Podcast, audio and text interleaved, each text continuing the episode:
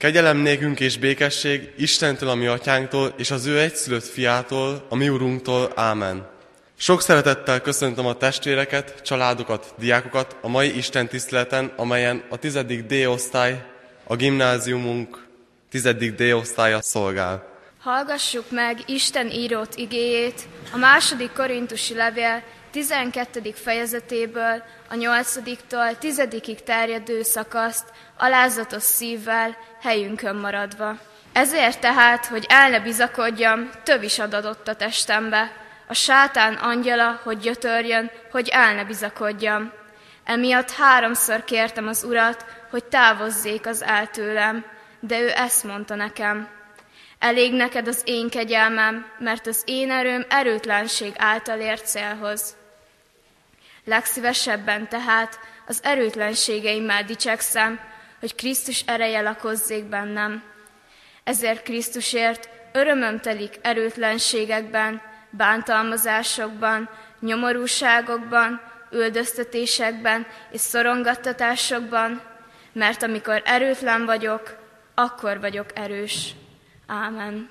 Ami segítségünk és Isten tiszteletünk további megáldása és megszentelése az Úrtól van, aki teremtett, fenntart és bölcsen igazgat mindeneket. Amen. Hallgassunk meg most, kedves testvérem, egy verset Reményik Sándor Kegyelem című versét. Rőfös Horváth Judit mondja el. Reményik Sándor, kegyelem. Először sírsz, azután átkozódsz, aztán imádkozol, aztán megfeszített körmöt szakadtig maradék erőd. Akarsz eget ostromló akarattal, s a lehetetlenség konok falán zúzód véresre koponyád. Azután elalélsz, s ha újra eszmélsz, mindent újra kezdesz. Utoljára is tompa kábulattal, szótalanul, gondolattalanul mondod magadnak. Mindegy, mind hiába. A bűn, a betegség, a nyomorúság, a mindennapi szörnyű szürkeség tömlőcéből nincsen. Nincsen menekvés. És akkor magától megnyílik az ég, mely nem tárult ki átokra, imára. Erő, akarat, kétségbeesés, bűnbánat, hasztalanul ostromolták. Akkor megnyílik magától az ég, és egy pici csillag sétál szembe véled, és olyan közel jön, szépen mosolyogva, hogy azt hiszed, a tenyeredbe hull. Akkor magától szűnik a vihar, akkor magától minden elcsitul, akkor magától éred a, éled a remény. Álomfáidnak minden aranyágán csak úgy magától. Friss gyümölcsterem. Ez a magától, ez a kegyelem. Hajtsuk meg a fejünket és imádkozzunk. A mélységből kiáltok hozzád, Uram. Uram, halld meg szavamat, füled legyen figyelmes, könyörgő szavamra. Ha a bűnöket számon tartod, Uram, Uram, kimarad meg akkor. De nálad van a bocsánat, ezért félnek téged. Várom az Urat, várja a lelkem, és bízom ígéretében. Lelkem várja az Urat jobban, mint az őrök a reggelt, mint az őrök a reggelt. Bízzál Izrael az Úrban, mert az Úrnál van a kegyelem, és gazdag ő, meg tud váltani, meg is váltja Izraelt minden bűnéből. Amen. Hallgassuk meg Istennek írott igét, amelynek alapján az ő szent lelke segítségül hívásával ma örömüzenetét hirdetem közöttetek. Ez az ige szakasz a 130. Zsoltárban található, amit már imádságként közösen elmondtunk. A 130. Zsoltár 7. verse így szól. Bízzál Izrael az Úrban, mert az Úrnál van a kegyelem, és gazdag ő meg tud váltani. Amen. Kezdem egy filmajánlóval, Örömmel, vagy legalábbis nagy szeretettel ajánlom figyelmébe mindenkinek a Ments meg Uram című filmet. Ez egy 1996-ban készült film, amely egy Oscar díjat nyert, de ezen kívül a Berlini Nemzetközi Filmfesztivál legjobb férfi alakításáért kapott díjat, az ökumenikus zsűri is díjban részesítette, az Oscar díjat a legjobb női alakításért kapta, de ezen fölül Oscar díjra jelölték a legjobb férfi alakítás, a legjobb betétdal jelölés, illetve a legjobb rendező címén, és Golden Globe díjat is nyert, szintén a legjobb színész, legjobb színésznő, legjobb forgatókönyv címen. Aranymedve díjas is lett ugyanebben az évben. Aki a pörgős filmet szereti, készüljön föl, ez a film ez nem pörgős. Nem a mai kor szellem szerint készült, ha leülünk, akkor tényleg van, amikor vontatottnak tűnik az esemény.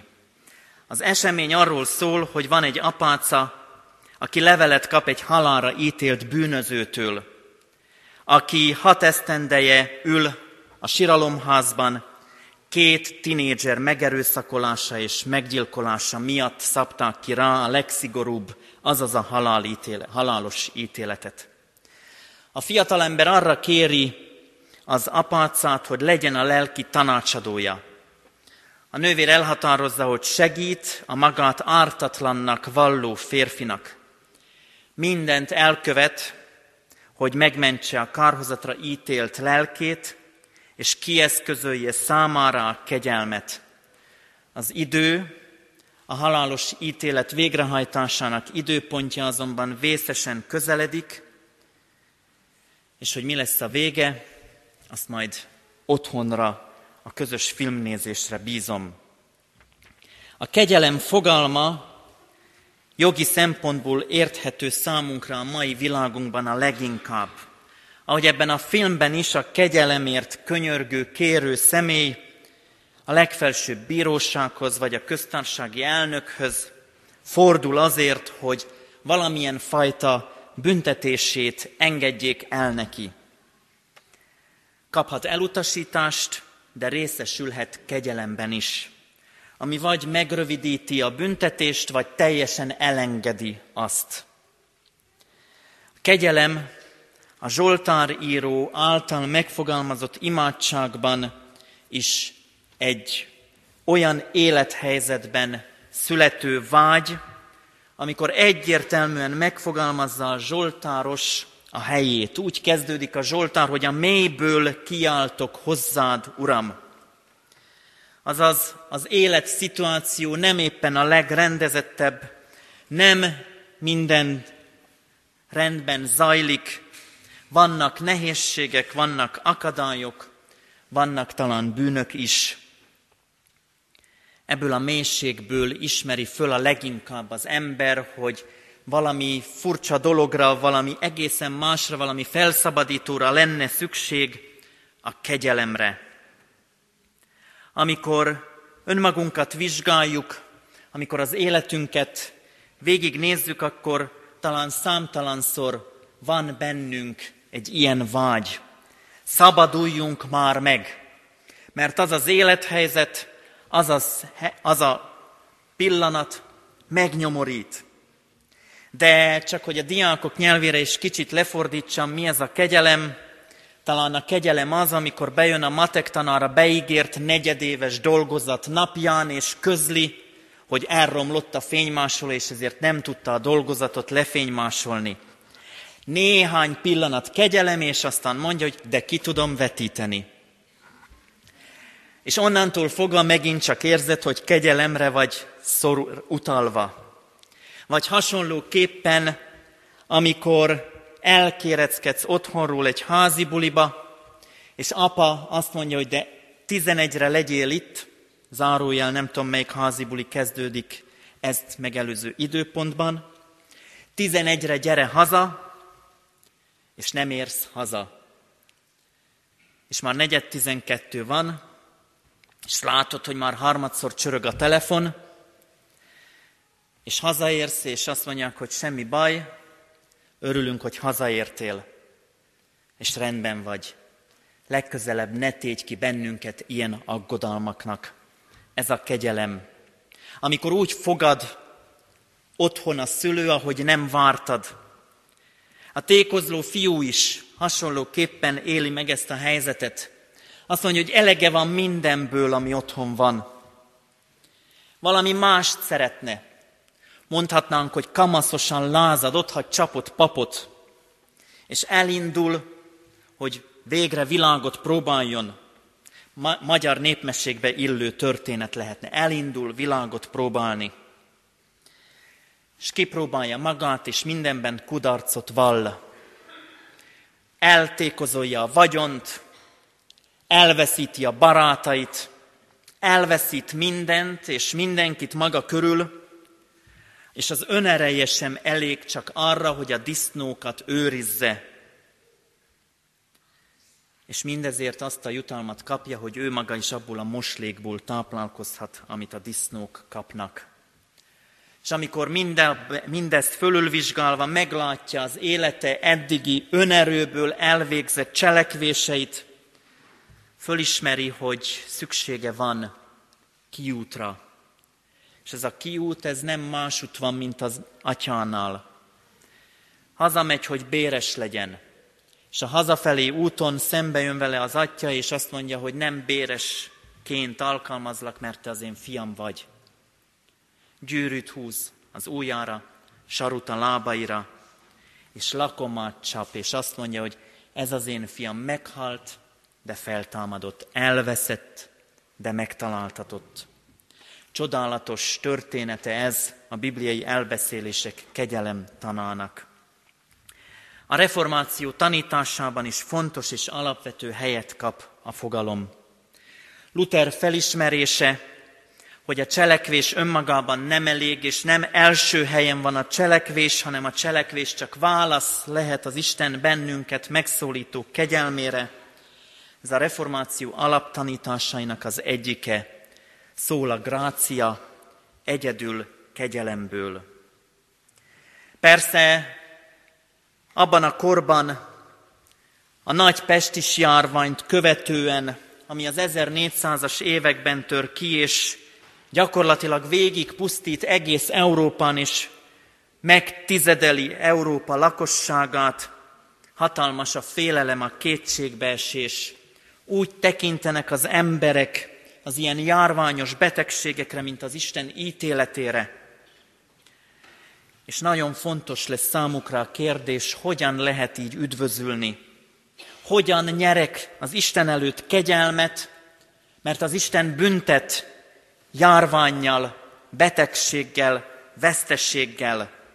Képzeljünk el egy olyan kort, amikor nincs olyan család, amelyik legalább egy de inkább több családtagját veszíti el egy ilyen vészes, ismeretlen járványban. Luther maga is az egyik legjobb barátját a pestis járvány következtében veszíti el, és családtagot is veszít így el. A büntető Isten képe jelenik meg előtte, de ő nem olyan Istent akar, aki büntet, hanem olyat, aki szeret, aki kegyelmes, akihez oda lehet fordulni kétségek idején, aki nem ellök, eltaszít magától, és nem hagy a bűnben, hanem kiemel, fölemel magához. A Zsoltáros is ilyen Istent ismer. A mélységből kiáltok hozzád, Uram, Uram, halld meg szavamat, füled, füled legyen figyelmes, könyörgő szavamra. Ha a bűnöket számon tartod, Uram, Uram, kimarad meg akkor, de nálad van a bocsánat, ezért félnek téged.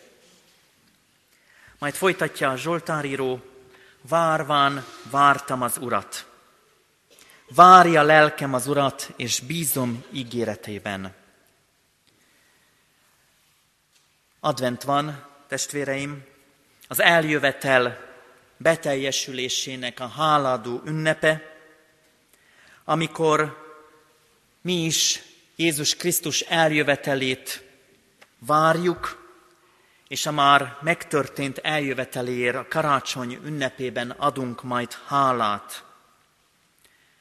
Ilyenkor mindig középpontba kerül az adventben a várakozás, az ünnepvárás, az ünnep beteljesedése.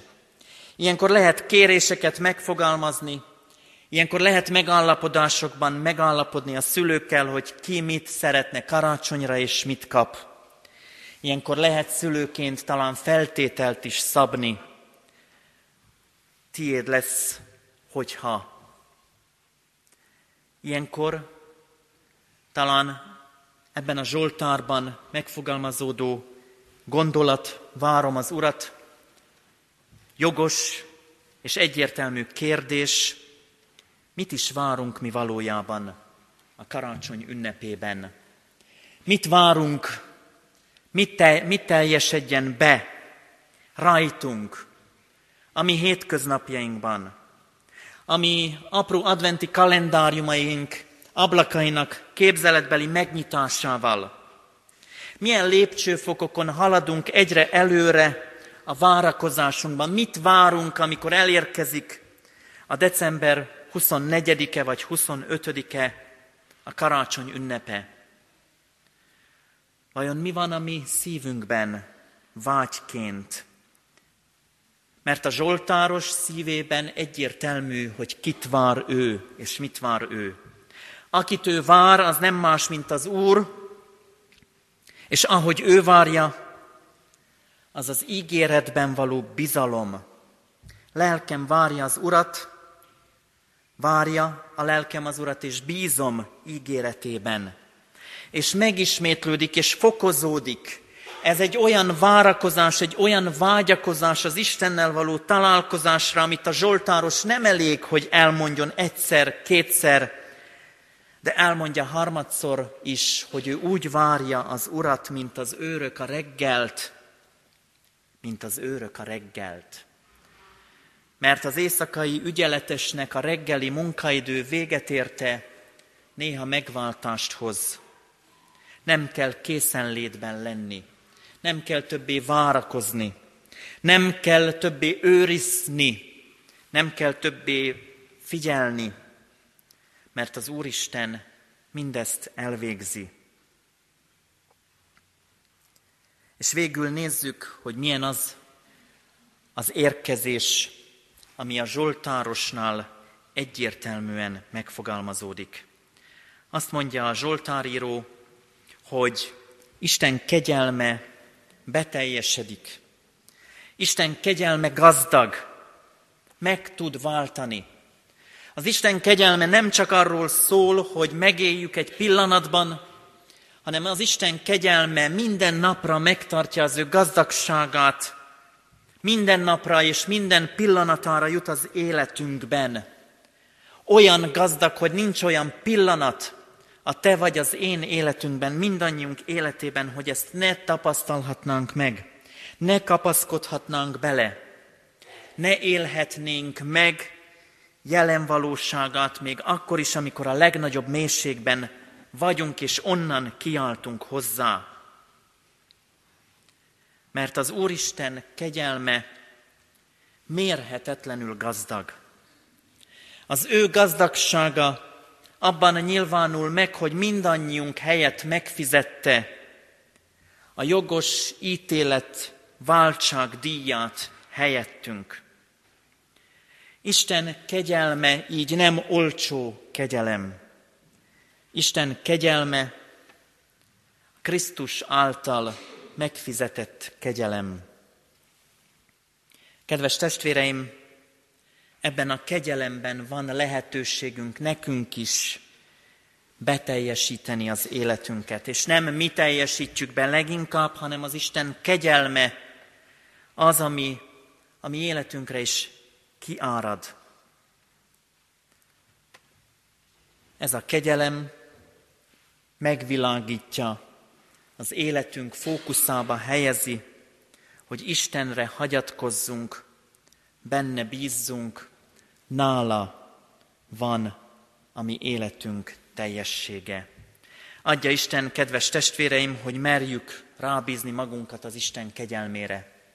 Adja Isten, hogy Merjük megfogalmazni magunknak is, hogy mennyire szükségünk van arra, hogy az Isten érkezzen az életünkbe. És hogy várjuk őt úgy, ahogy a Zsoltáríróban, Zsoltáríró megfogalmazásában elénk tárul, hatalmas várakozással várjuk őt, kapjon helyet az ő kegyelme, az ő szeretete, az ő mindannyiunkat átformáló, megváltó kegyelme az életünkben. Mert Isten kegyelme Jézus Krisztusban megérkezett. Ő az az eljövendő, akit vártak, és ő az az eljövendő, akinek az ígérete szerint nekünk is kegyelemben van részünk. Már most, és életünk végéig, az örökkévalóság beteljesüléséig, mindenkor, kifogyhatatlanul gazdagon. Amen. Könyörülj rajtam kegyelmeddel, Istenem, töröld el hűtlenségemet nagy irgalmaddal. Teljesen most le rólam bűnömet, és vétkemtől tisztíts meg engem. Mert tudom, hogy hűtlen voltam, és vétkem mindig előttem van. Egyedül ellened vétkeztem. Tisztíts meg izsóppal, és tiszta leszek, most meg engem, és fehérebb leszek, mint a hó. Engedd meg, engedd, hogy vidámságot és örömet halljak, és megújuljanak tagjaim, amelyeket összetörtél. Rejtsd el orcádat vétkeim elől, töröld el minden bűnömet. Tiszta szívet teremts bennem, Istenem, és az erős lelket újítsd meg bennem. Ne vess el orcád elől, szent lelked, ne vedd el tőlem. Vidámíts meg újra szabadításoddal, támogass, hogy lelkem készséges legyen. Amen. Urunk, mennyei atyánk, imádságos lélekkel kérjük a Te ajándékodat, kegyelmedet nekünk, részesíts bennünket ebben a hatalmi áldásban, hogy megtapasztaljuk a Te szeretetedet. Köszönjük, Urunk, hogy megtartó kegyelmed velünk van a gyászban, a betegség idején, a nyomorúságban, de ugyanakkor köszönjük, Urunk, hogy a Te kegyelmed az örömteli pillanatainkat is meghatározza és áthatja. Légy velünk, Urunk, a mai napon, áld meg vasárnapunkat, hogy neked szentelhessük azt, de egész életünk is add, Urunk, hogy Isten tisztelet legyen, amelyet beragyog a Te hatalmas kegyelmed. Áld meg, Urunk, ezt a gyülekezetet, ennek minden közösségét, minden tagját, áld meg népünket, nemzetünket, országhatáron belül és határon túl, adj nekünk, Urunk, téged váró lelket, lelkületet, és add, Urunk, a Te veled való találkozás beteljesülésének örömét. Légy egyházad megtartója, kegyelmes Isten. Amen.